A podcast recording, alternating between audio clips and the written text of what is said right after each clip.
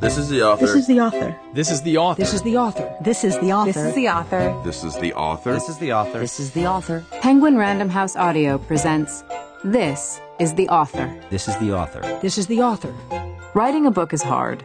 Narrating your audiobook is, well, we'll let the author tell you about it.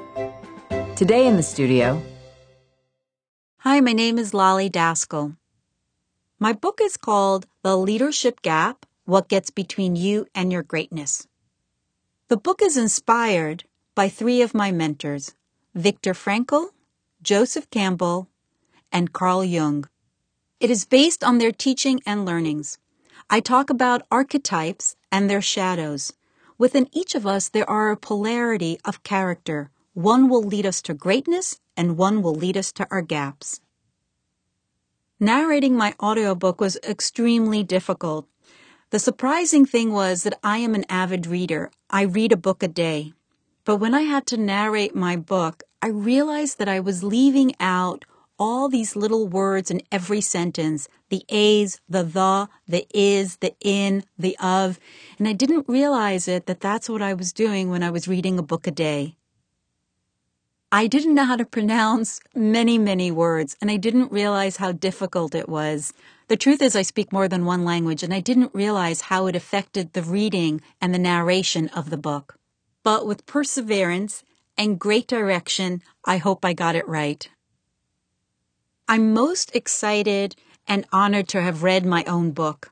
It was harder than I imagined, but it was more meaningful than I ever expected. My dream narrator would be John F. Kennedy.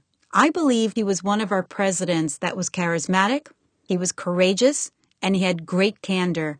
I believe that he would have touched people and moved people with the message of my book.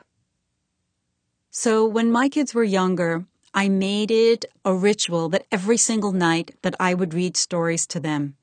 Sometimes in the books that I would be reading to them, I would actually put melodies. Until today, even though they're grown children, they think that some of the books come with melodies and they still sing those songs. All my three children have grown up to be avid readers.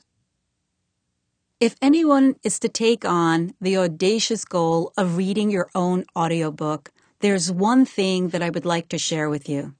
There is no such thing as perfect. We are imperfect human beings, and we will have imperfect narrations, but that's what makes us human. The last great audiobook that I listened to was Thomas Jefferson, The Failures and Greatness of an Ordinary Man. Tune in next time to hear what happens when another author is in the studio. This is the Author is a production of Penguin Random House Audio. Thank you for listening.